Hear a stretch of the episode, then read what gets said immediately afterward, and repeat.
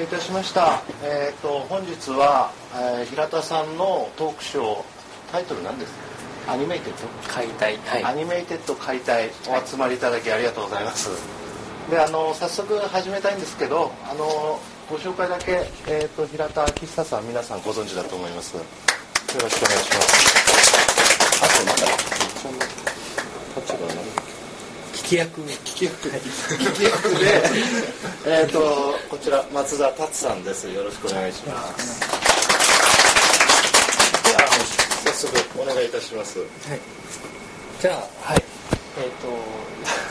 僕が進行ということでえっ、とですね今日はあの平田昭久さんのえっ、と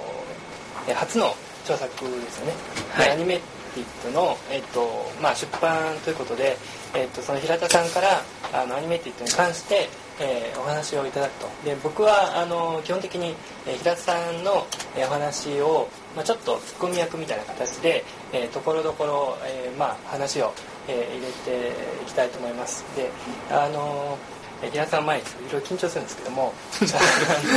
張するすごい緊張してるそれで、えっと僕自身はあのプリズミックギャラリーで昔あの平田さんの展覧会でその時のタイトルも確か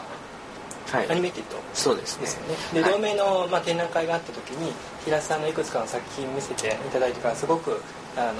本当に面白いと思ってで、えっとまあ、特に最近平田さんのこう書かれたものとかも読んでいてで建築界の、えーまあ、今その若手の人とかもいろいろいますけども、えっと平田さんほどこうまず一つは形式的思考をする人ってあのなかなかいないと思うんですよね。ただその形式的思考といっても多分そのいわゆる、えー、と建築の形式というなんかその、えー堅苦しいそういう形式ではなくてで平田さんもその本の中で、えー、と原理的っていう言葉を使われてると思うんですけどもあの後で話が出ると思いますが、えーその原理っていうのはその何らかこうなんていうか、えーそれも硬い原理ではなくて、えー何か違うものをこう許容するようなすごく、えー強いあるいは、えー、と骨太の原理えーとでも言うんですかね。ちょっと違う言葉で多分言い換えられると思うんですよ。でそこら辺を僕はちょっとあの平田さんに、えーお聞きしたいと、えー一つは思ってます。でえっ、と まずはあの今日の、えー、とお話は、えー、と平田さんの方から、えーまああの皆さんそのアニメのの本は、えーもう見られた方結構多いと思うんですけどもあのその本の、えー内容に沿って、えー、とちょっとあのスライドを見ながら、えーどういう形ということでそうそういう形でよろしいでしょうか？はいそうですね。じゃあ、えーということで、えー、と平田さんの方から、えーお話をお願いしたいと思います。あはい。えっ、とご紹介ありがとうございます。えっ、と今日はあのありがとうございます来ていただいて。であのもともと今回本があの出たんですがえっ、と3年前ですかね、えっとプリズミックギャラリーというところで、えっとまあ、僕の初めての自分個人としての展覧会をしましてでそれがあのその時に、まあ「 animated」という、えっとタイトルをつけたんですが、えーまあかねがねあの思ってたのは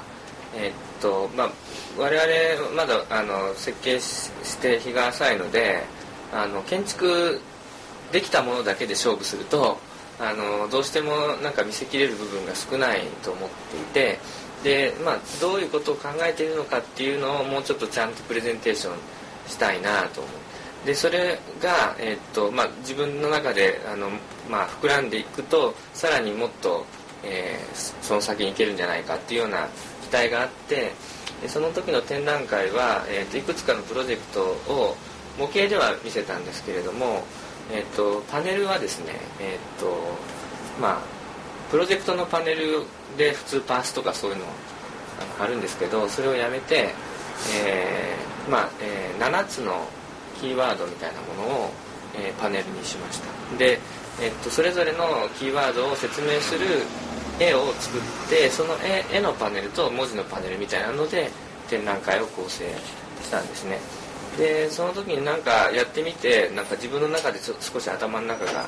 あのすっきりしたなと思っていて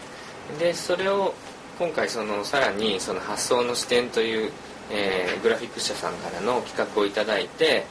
その時に試みたことをもうちょっと,、えーと、さらにこう発展させてみたいなということで今回の本にしたんです。でまああの大きくはでもあの結構野心的というか、えーと、建築をあの、まあ、結構根本的に、えーとまあ、新しいというかですね、えーとまあ、20世紀的なタイプの建築というのをあのどうやったら乗り越えられるかみたいな テーマなんですよね。であの最初の序文にも書いてるんですけれどもうんと、まあ、20世紀の建築の典型として、まあ、あのミスのスカイスクレーパーみたいな建築があると思うんですがその内と外を完全に分けて、まあ、ガラスで透明であったとしてもその中の環境と外の環境というのは別のものだと考えて中をまあ均質に空調したり均質に照らしたりというような発想法っていうのがえ、っとまあ、20世紀的だとするともうちょっと違う発想法をするべきだとこれはみんな思ってることだと思うんですけどそれがじゃあどういう発想なのかっていうのをあの、まあ、何らかこう、えー、っと明文化したいというかと思ったんですね。でその建築っていうのはあの、まあ、今特にその環境問題とかがあの盛んに言われますからそのそうやってこう建物をエネルギー使って建物を建ててそれで中はまたエネルギー使って温めたり冷やしたりとかして、えーと、基本的にはなんか良くないことのように、まあ、思われているというかそういうふうに建築家がなんか自分をそのどっかでその防御しないといけないみたいなそのネガティブなものっていうことが前提ででそれをこう何か正当化するためになんか別のロジックを考えるみたいなアプローチがありますけれどもなんかそうそうじゃないんじゃないかっていうのが実は言いたいとそれがこう animated っていう言葉に託された、まあ、ほとんど意味なんですね。えっと、それでそそのことが一番序文の最初のところに書いていてあの要するに例えばその、まあ、途中でも出てきますけど東京の夜景みたいなものを見た時にその都市が総体として持ってる何か生命感みたいなものがあると思うんですけれどもえっと、そういうものが根本的に何か悪いものであるというふうに考えるんじゃなくて、えー、それ自体が何か生き物のようなものなんじゃないかという視点があるんじゃないかなと思っててで、えっ、とまあ、生命の生命学の本とかで例えばその、えーと、少し参考図書にもありましたけどシュレーディンガーってあの量子力学の大家というかあのシュレーディンガーの猫っていうパラドックスで有名な人ですけど彼が言ってるのはその、えっ、とエントロピー増大の法則っていうのは要するに宇宙をほっといたらどんどん均質化していって、えー、要するに乱雑さがどんどん増えていった結果均質になっていくというかそれが完全な死の世界だとすると,、えーと、生命というのは負のエントロピーを増大させるものだと。だからあのその宇宙のその熱力学の法則に反していることをややってる。で東京とか見てるとやっぱそういう感じがするんですよね。でそれは負のエントロピーイコール秩序だと。そのなんかそのそれが生命だと。でそれはすごい興味深いものの見方だなと思って。でそういうものが悪なんじゃなくてそういう生命生命のようなその負のエントロピーを増やしていくというか負のエントロピーを増大させるというような働きとして建築を捉えていけたら、えーと、なんか違うことが起こるんじゃないかというのが、まあ、根本的なところです。あんまり長く話してるとどんどん時間経っちゃうので、はい、あのそあの大事なとこだけ言います。まあそれこそ本当植物が生えてるみたいな建築の作り方はないかなというようなことを思っています。それであのまあいろいろなことがこう錯綜してそういうような話をしていて必ずしもこうなんていうかずっと、うん、論理をつなぎ合わせてそういう話をあの持ってるわけではないのでいろんなことを思ってるわけですよねでそれをそのままこう出すにはまあ一つの方法として複数のキーワードに乗っけていろんな考え方を言ってでそれらがこう絡み合ってるということを言えばいいかなというようなことを思ったので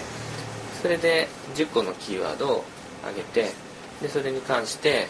その1個のキーワードについて、えーと、何かいろんな角度から、えー、そのキーワードを照らすような事例を持ってきてでその事例を通してあの何かそのキーワードを浮かび上がらせるみたいなことをやっているわけです。はい。それでまああの10個あって、えー、と内発性 AA'A2' 開かれた原理。対角線的360度飛騨、えー同時存在の秩序、えー動物的本能、えー脱床本位性、えー人口という自然というなんか分かるような分かんないような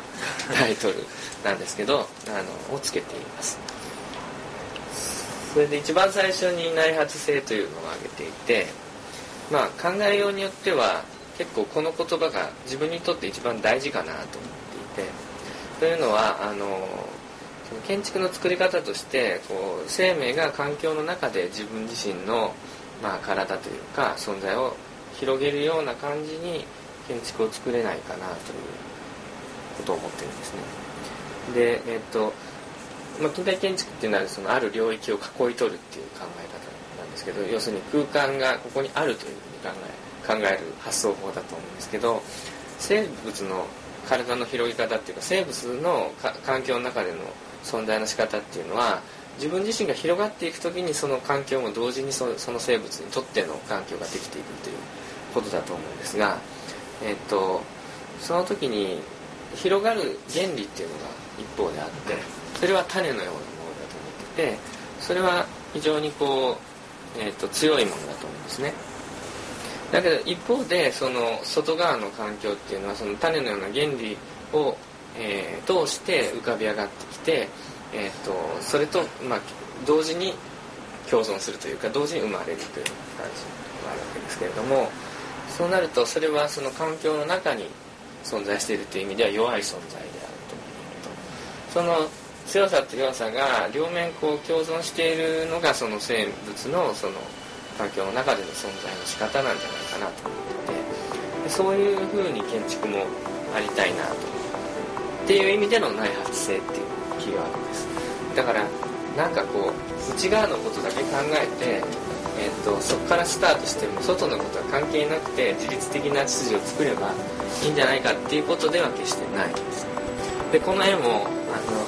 要するにこうここから広がっていってるんですけどその外側の点線がこうずっと入り込んでて要するにこう外部と自分自身っていうのはこう本当にこうどこからどこまでが自分でどこからどこまでがとかわからないような絡み合い方で同時に存在してるっていうのがあのいいんではないかというようなイメージです。